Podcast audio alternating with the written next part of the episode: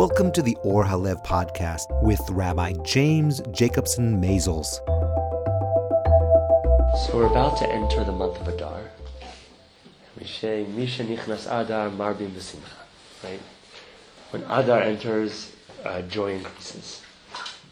But um, my colleague and friend here, not but, as part of that increasing joy, um, Daniel Roth, who heads the um, Pardes Peace and Conflict Center, has really done, I think, an amazing job of introducing another another thought and issue and opportunity into Adar, which is there's another date in Adar, which is the ninth of Adar.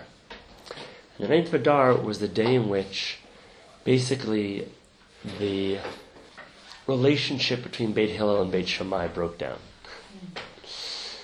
And instead of people having conflict which was productive and constructive and leading to greater Torah, something went wrong. And they had conflict which became destructive and which actually led to a great plague, and there's all kinds of different interpretations of what that means. But basically, conflict went the wrong way. Conflict became destructive, conflict became hurtful. And so, what I want to start talking about today and next time, our two meetings, I think, before the ninth of Adar, is how we make conflict productive instead of destructive. Right? How do we use our mindfulness as a way of creating growth instead of enmity? How do we work with our anger to heal instead of destroying? Right? We all have conflicts in our life. I do. I'm sure you do. I get to meet a human being who's gone through their life without conflicts. Um, with those closest, those far away, in all different ways. And I think one way to start is to think about the verse from Vayikra, which says, bilvavecha, don't hate your kinsman, your fellow in your heart. Hocheach tochiach et rebuke your kinsman. And how does that those two verses conclude? V'ahavta l'recha kamocha. That is that there's a commandment here to rebuke, to engage, to have conflict in a certain way, but that it has to come from love. It says, the verse says right before don't take vengeance, don't bear a grudge, right? It's not about getting back at anybody, but there's a way in which we could have that conflict in a way that could heal. So what I want to do is I want to take us through step by step how we practice with anger and conflict. We see anger, we see conflict. How do we actually practice with it so that it is productive, it's constructive, it's healing. And it doesn't really matter. You can use this in multiple ways. You can use this when you're in the midst of an argument, if you have the presence of mind to pause for a second and remind yourself of the steps. You can use it before you're about to go into a conflict. You know you want to raise something. How can I work with and be of attention to the anger, right? You can use it afterwards. Oops, it wasn't such a constructive conflict. But now maybe I can reflect on it and relate to it in a different way so that it can be something which actually heals. So, what do we do? You're in a conflict, you're feeling it, anger's arisen. And anger arising for you may mean all kinds of things. It may mean you want to punch the person, right? It may mean you want to run away from the person. It may mean you want to make some snarky comment to the person, right? like whatever anger manifests for you, we all have our different ways of dealing with anger. So the first thing we have to do, and this is actually a really important piece of the practice, is that we attempt to restrain our instinctive and automatic habits of response. Right? The first step, can we restrain our automatic habits of response? And it's actually one of the things we learn formally in practice. As you all may have noticed as you practice, the mind tends to want to do other things than to pay attention to this moment, right?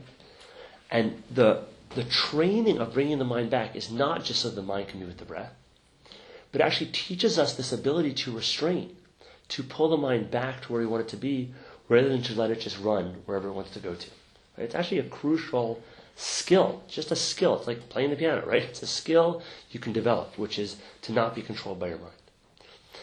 And most of us have one of three responses to anger. And maybe you have another one, and if so, raise your hand and add it after I add these three. One is acting out, right? Um, we yell, we criticize, we blame, we're passive aggressive, we hit somebody, right? Whatever your favorite is, but in some way we act out and express the anger. Now, it doesn't mean anger can't be expressed in a way which is not acting out. Right? I'm just saying our normal response is we act out. It's not mindful, it's not present, it's not just telling someone what's happening. We act out of the anger. A second classic response we many of us have is avoidance, right? We eat chocolate, we watch TV, we get on Facebook, we you choose your poison again, right? Whatever it is that you do to run away. However you run away, we run away. Anger, it hurts, it's unpleasant, it's maybe unacceptable, it's not appropriate, right? Whatever that is, like whatever whatever our judgment is around it, so we run away. We're not going to feel the anger. And the third, which is a kind of um, more intense avoidance, is we repress, right?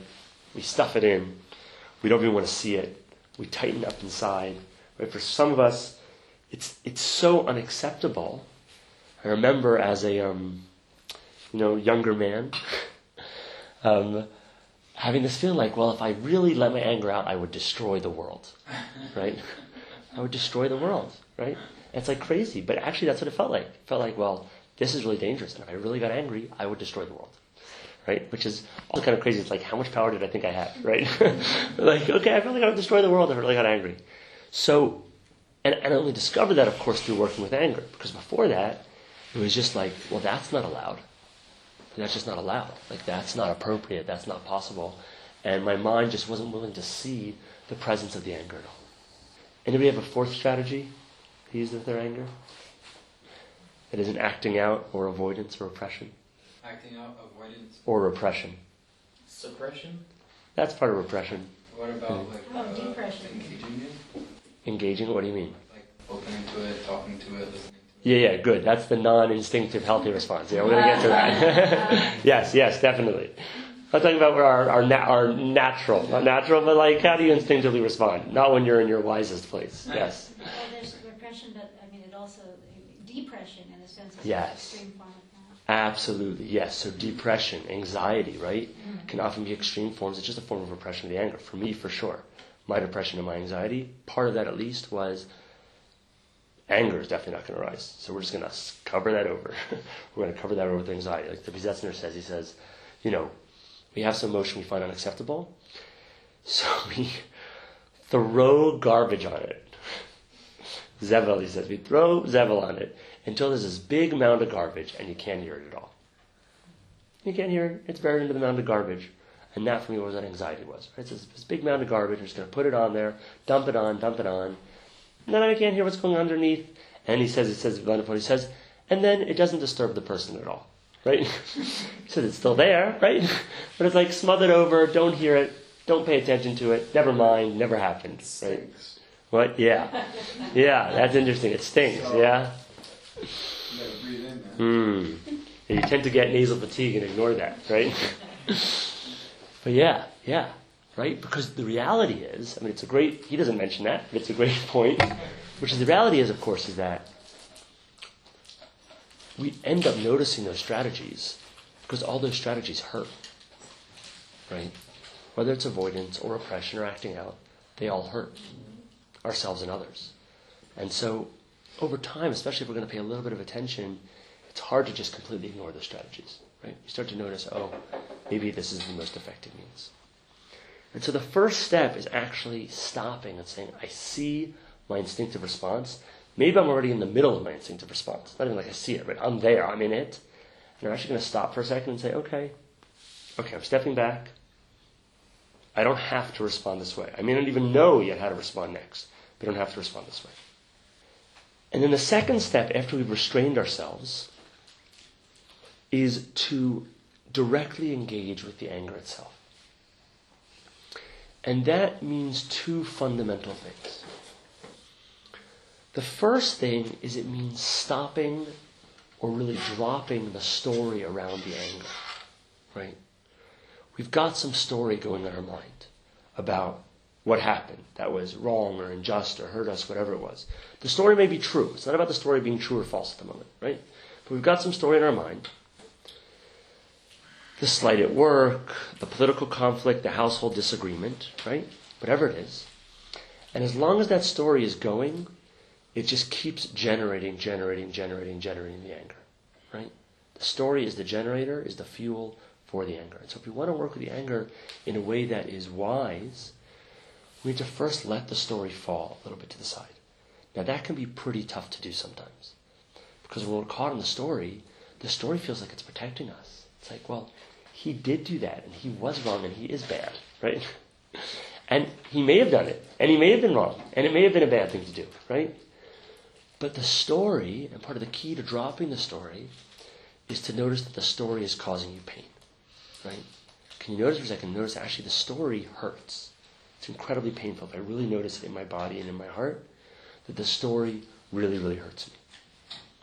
And yet it's still hard to let go of it, and so there's a, there's a dual action we do. We drop the story and we turn to the body. Okay? And when I say turn to the body, what I mean is we bring our awareness to the actual feeling of anger in the body. The burning in the chest, the racing of the heart, the trembling, however you feel. it. mean, all of our ways of feeling anger, we bring our attention actually to the direct experience of the anger in the body. And this not only has its own use, which we'll talk about in a second, but it helps us drop the story. And it helps us drop the story because, in many ways, the story is a way to escape the uncomfortable feelings in the body. Right? The story is just another form of these other forms of acting out avoidance and repression. As long as we're caught in the story, we escape the actual discomfort of the anger, and even more importantly, we escape the discomfort of what is underneath the anger, which we'll get to later, but the fear, the sadness, the pain, right? So the anger itself is a way of running away, the avoidance strategies are a way of running away. And when we come to the body, which is basically a deep commitment to say, I'm willing to be right now with the pain and discomfort of the anger, then the generator of the stories falls away a little bit. Right? So the way the story is being generated actually by the feeling of the fear and the anger. And if we're with it, then it doesn't have to get lost. I just noticed something fascinating as I was Mm. working with an issue with one of these instructions, and I noticed the feeling in the body, and then I actually forgot the story for a minute. And then, and then I noticed my mind trying to find the story again. Exactly. But I forgot it, and that's like like letting it go. So you don't need to find it again. Exactly. That's really common, right? If you if you practice, you'll notice that that happens all the time. Actually, your mind will drop it, and then the mind will be like, "Oh," or it happened with the anger of the story, but it happened with anything. Like you're having a fantasy, the mind drops, you're back to bed, and the mind was like, "What, what was that fantasy?" Right? It doesn't even know what it is. It's not even stuck in it right now, but it's interested. It's interested, and it's interested because it's soothing, right? Because the story is a way of running away, and so it's like, "Oh, let me find the story again." Let me find the thumb to suck again. Let me find the ice cream. Let me find like whatever it is that'll make this a little bit more soothing, a little bit easier to be with, right? Yeah, great. So we drop the story and we turn towards the body.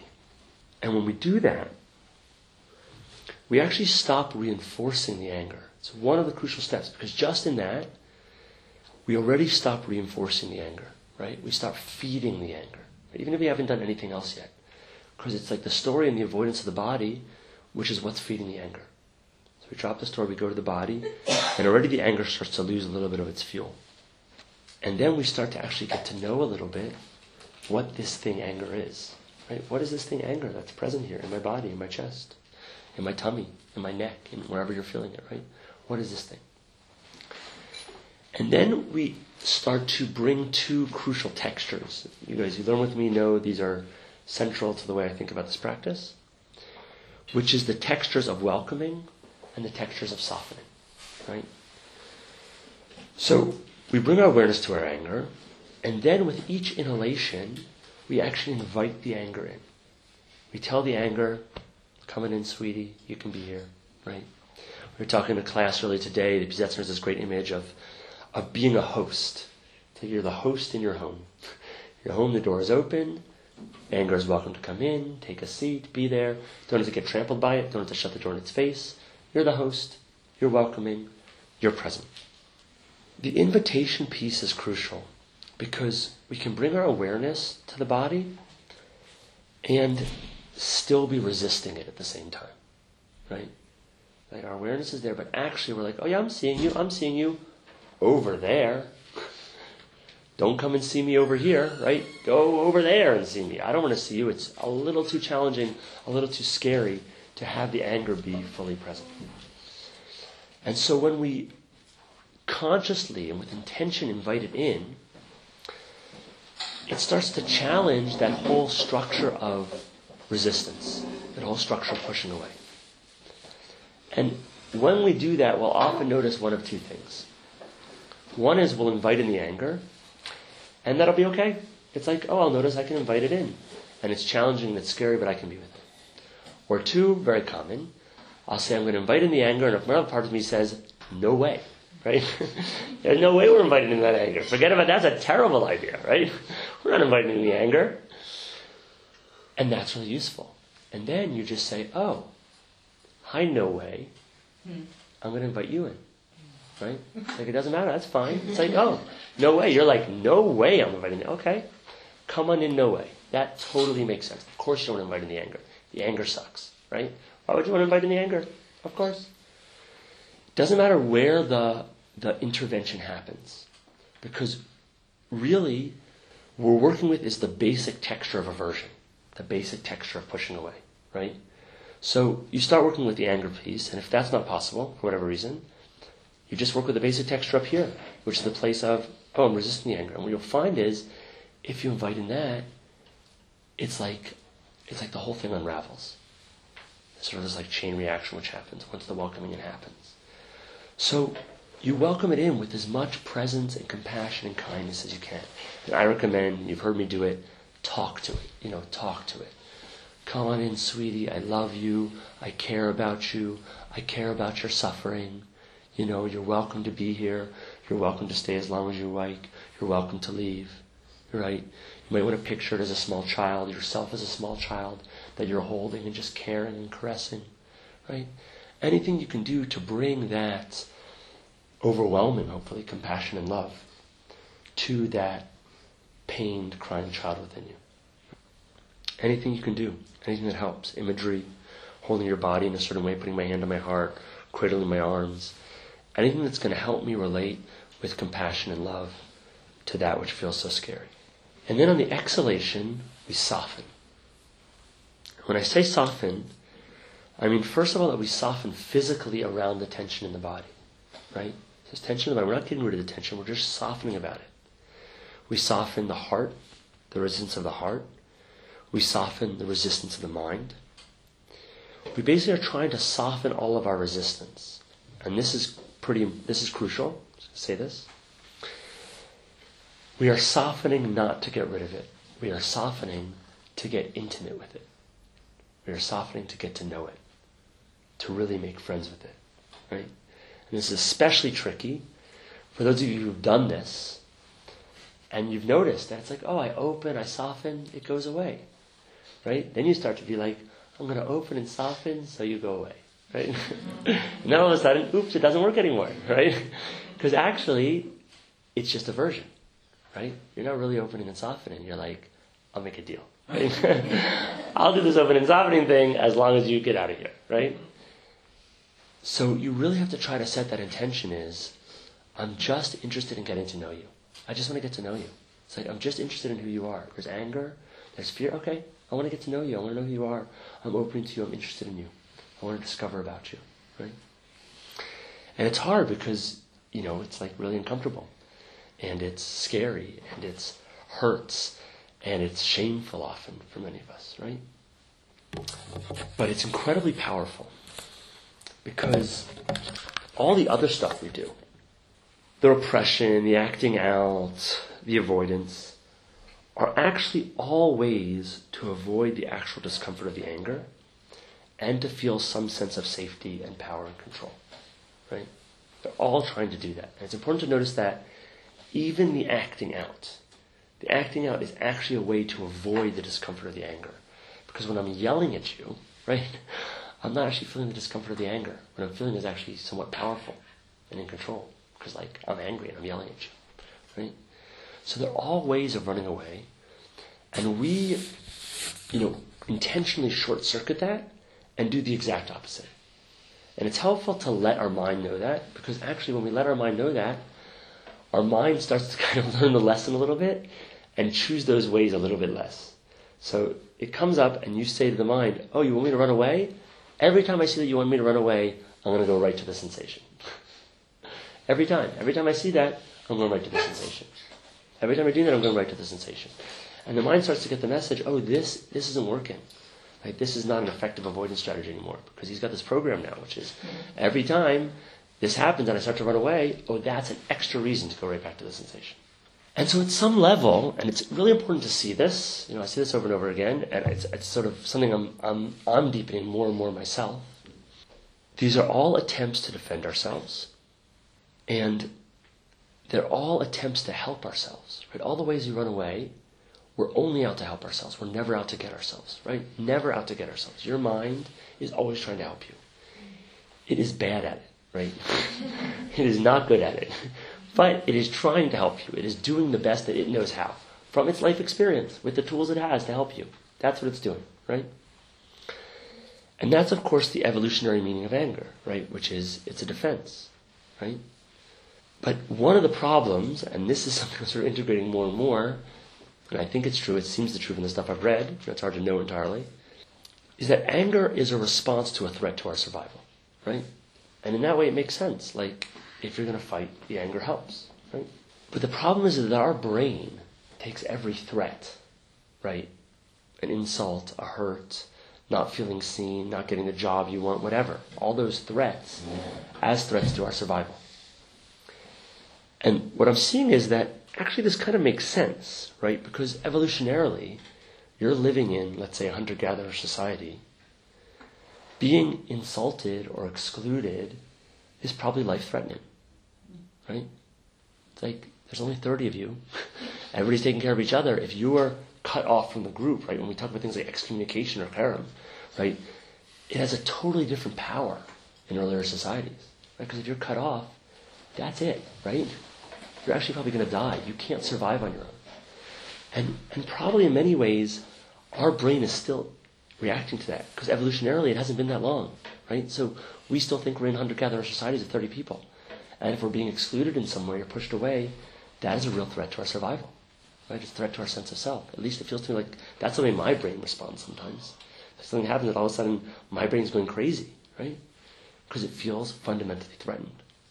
And so, with this technique, what we do is we give up the attempt to avoid the discomfort, and we give up the attempt to seek control, to be powerful, and instead we try to be intimate with our actual experience. We courageously and compassionately welcome the anger in, and when we do that, we're no longer trapped in the fear, in the resistance, and in the avoidance. And then we start to realize we're no longer trapped by the anger. The anger has some space and possibility around it. Right? We're no longer caught in the need to fight or the need to flee. There's some creativity now there. There's some extra possibilities of how to respond.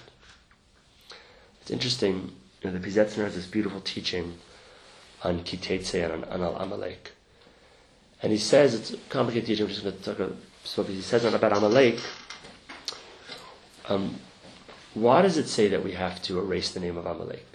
Why does it say Amalek? He says, well, there's Amalek, the guy, there was a guy Amalek, and then his seed is the nation of Amalek, the Zerah.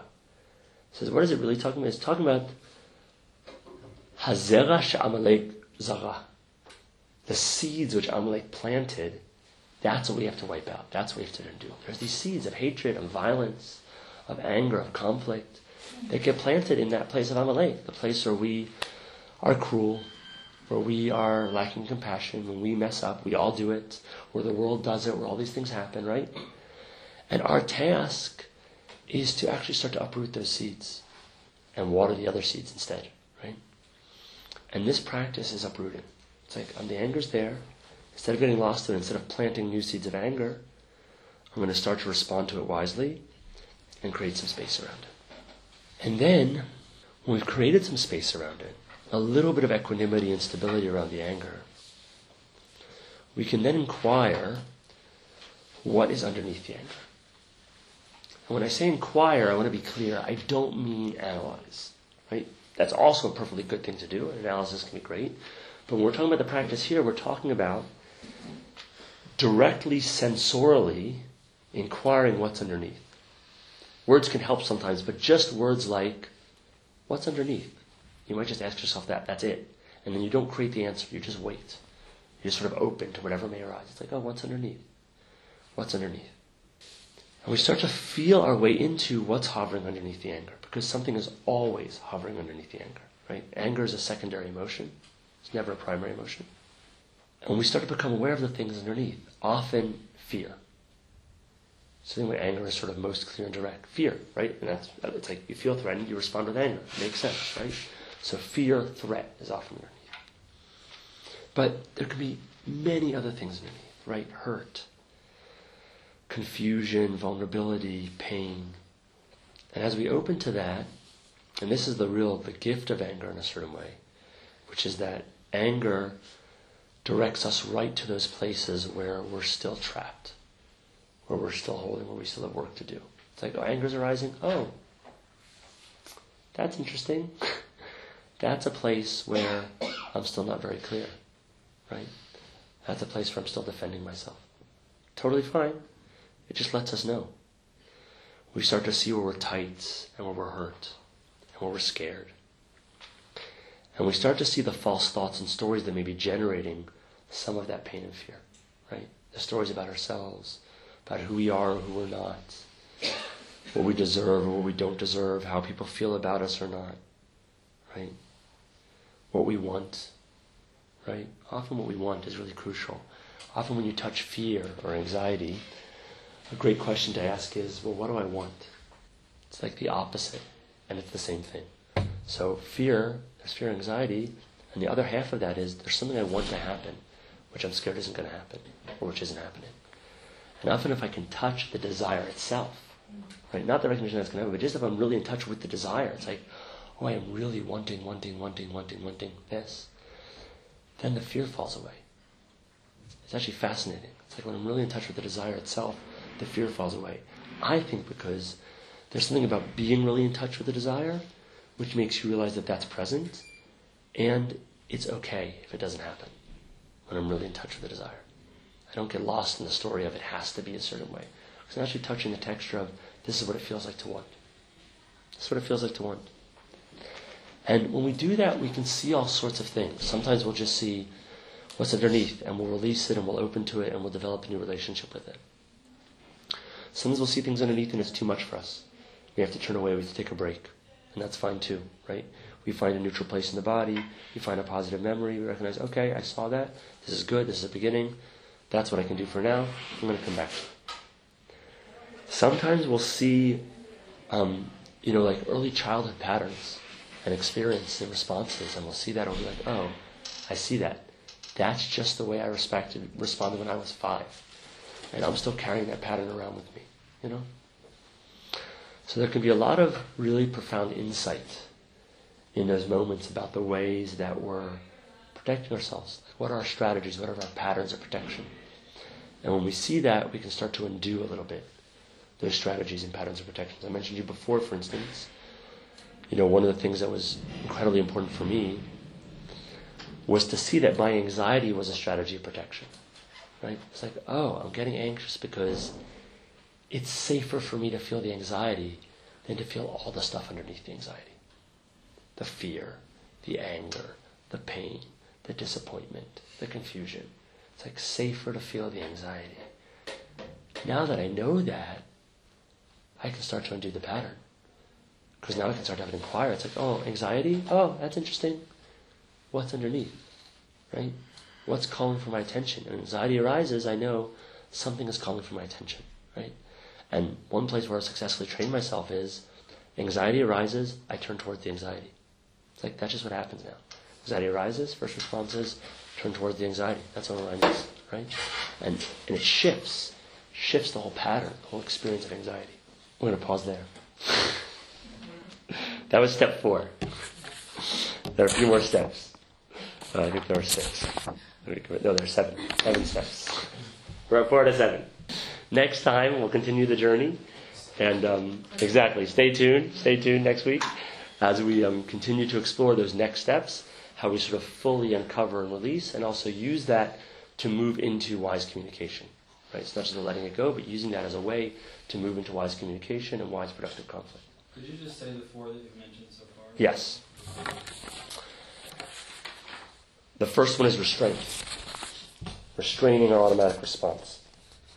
The second is dropping the story and turning towards the body. Right? The third is welcoming and softening.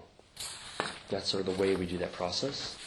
And the fourth is sensing what's underneath. Right? So once we welcome and soften, we start to explore and inquire into what's actually underneath the anger. What's happening underneath. Um, so as usual at this time, um, for a few minutes we'll open up to questions, thoughts, anything anyone wants to say. How important do you think it is that for one to identify the emotion as anger? Meaning, I believe more often than not, my strategy is to go to uh, a repression mode Mm. where I don't actually think it's anger. It's sadness or it's something else that is masking the anger. Mm. And so I'll use those techniques often with that emotion, Yeah, but I don't call it anger. right. I'm calling it something else. But then after you do that with that technique, do you find the anger underneath? Sometimes. Sometimes, and sometimes not. Yeah. Not. It's a great question, and it feels to me, you know, trying to feel it out, it feels a little bit complicated. That is, on the one hand, I'd say, not necessarily important. Like, more important to work with the direct experience itself. But the immediate sort of question which rose in my mind is, and which I can see is, that doing that sometimes can just be a way of avoiding. Right? It's like we're not willing to admit that we're, we're angry. And, and that's the usefulness of labels. The usefulness of labels is that sometimes it helps us see very clearly this is what's happening. So not to go overboard, but just labeling gently like, oh, anger, or sorrow, or confusion, or anxiety. Right? Just that. Doesn't have to be anything more than that.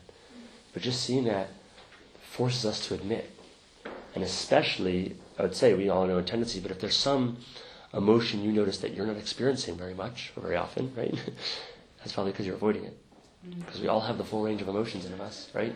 So there's something that doesn't happen, seems to come up in you, then um, it may be, not necessarily, but it could be the case that some part of you doesn't want to see or be with that emotional state, right? And then you might want to watch out for that. It's like, oh, oh, is there a- right? So like, oh, is there anger there?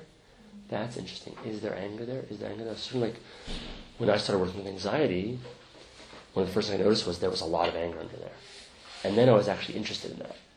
I was like, oh, anxiety. Oh, is there anger under there? I bet you there's anger under there. Sometimes there wasn't, and there's something else. But I already had, it was, it was helpful to have that kind of kivun, the direction say, like, I have a sense of where I might be inquiring. Oh, when you're involved in a confrontation or conflict, Yeah. it can require quick back and forth. Yeah, You won't have the time to go through all these steps and Yeah. respond yeah, using them. yeah. So how do you also still respond from a place of contr- of not losing yourself in the anger? Mostly you don't. so, this is really important, which is mostly you don't, right? Which is why you should actually walk away, right? When conflict's happening like that, back and forth, mostly it doesn't work out that well, right? So stop it. Be like, let's stop. Let's take a break. I'm going somewhere else. Or come back and re-engage when I've had a chance to breathe. and notice the anger and open to it, etc. Right? It normally doesn't work out that well. You can't always avoid every confrontation. right? Um, not necessarily everyone, right? And then you do your best to be present as possible in the anger at the moment. You do your best. But you can avoid a lot more than you think you can. A lot more than you think you can. You know, and you can just ask. You can say, I need to take a break. I'm not, I don't not want to have this discussion. I want to have this discussion, but I want to have it in two hours, right? Whenever it is a chance to relax down. And, and at least physiologically, um, it takes at least 20 minutes. If you take a break, I'd suggest taking at least 20 minutes. It takes 20 minutes just for the physiological response actually stop. 'cause otherwise, you're just caught in the anger still. But what if you're Um, you talk about primary and secondary Yeah. emotions, and Yeah. you said anger is a secondary emotion, Yeah. and Yeah. it sounds like anxiety as well. Yeah, exactly. Um, so how do you kind of think about those, and how do you know when you're kind of at the primary? Yeah, yeah. Um, so the the important thing is just to know when you feel secondary emotions that there's something underneath them. And it's not always that there's some one base. There could be many things happening. Right? So fear is a primary emotion. Right? Love is a primary emotion. Right? That's that's sort of primary pushing away or pulling towards, or sort of primary emotions. Um, it's just sort of invitation to explore, right? And especially something like anxiety, because anxiety is kind of always a masking emotion. Actually, it could be fear. Fear is not masking. Fear is fear, right? But anxiety isn't fear, right? Anxiety is that like, mm, right? Fear is like fear. That's scary. There's a big dog, right? Or whatever it is. There's a bear. There's a car coming. I better run out of the way, right? That's fear. Anxiety is not the same, right? Anxiety is always about projection and getting lost and all that piece. So you're just interested, interested in what's underneath. And then when you do get to like what let's say you said desire, Yeah. let's say you, know, Yeah. that you really want something, Yeah. whatever it is that's Yeah. underneath. How do you how do you think about that to not have it turn to like maybe a feeling of like oh you know desire in a negative like you can't attain that so then that gives you like a worse feeling as you think about that. You open to it and are fully present with it. And I don't have time to fully explain that now. But basically, when you open and are fully present with it, it doesn't turn into that sense of disappointment. Because that sense of disappointment is all about clinging to the object of the desire and then not getting the object of the desire, which happens all the time. But when we're fully with the desire, really with and open to the desire, then we don't cling around the desire. It's like, oh, wanting is there. That's okay. Of course we want stuff. It's totally fine to want stuff. The problem we get into is when the wanting turns into, and I have to have the stuff, and so I'm going to be like really upset when I don't get the stuff. It's like, I want this. Of course I do. I might inquire whether that's healthy or not. That could be useful, you know. It might be healthy. That's great. And I'm just fully with it. And in being fully with it, the attachment piece falls away. Um, thank you, everybody, for your kind attention. Um, a few words about this class. um, this class is by donation. Um, there's a donation bowl out there. Um, please, uh, please give generously. It really does support the practice. It's what makes this possible, my preparation possible. So I really want to ask you um, from my heart, give as much as you're able. We meet every Wednesday night. Um, there is also an email sign-up sheet there. Um, so if you're new to the class and want to be on the email list, it just tells you when we're meeting and when we're not meeting. Uh, so every once in a while we're canceled because for whatever reason. Um, so if you want to know that and not show up here and have nobody here, you should put your name on the email list. there are flyers out there for our upcoming retreat in March. We have a week-long retreat in March. It's really an amazing, precious opportunity to deepen, to practice. Um, you don't get anything like it. It's the only week-long retreat we do the whole year. Everything else we do is weekends. So I really want to strongly encourage you to take this opportunity and to really, really, um, you know, take it while it's there. Um, also, if you have places that you might be able to hang up those flyers, uh, a shul you go to, a place of learning, anything, anywhere that might be helpful, please take one or two, hang them up. That would be fantastic. Um, and lastly, um, if we could help, is somebody going to be in charge tonight of putting the room back in order? Yes? Who is that? Ellie, great. So if you could all help Ellie put the room back in order, that would be greatly appreciated. Um, I nice to see everybody. I apologize I can't stay and talk to any of you. I have the last buck which head which heads for the north. You're gonna ride to the bus station? Awesome. I've got to ride to the bus station, even better. Lovely to see you all, and I'll see you next week. You've been listening to the Or HaLev podcast with Rabbi James Jacobson Maisels. For more information about Or HaLev and how to stay up to date with our podcasts, visit the website at orhalev.org.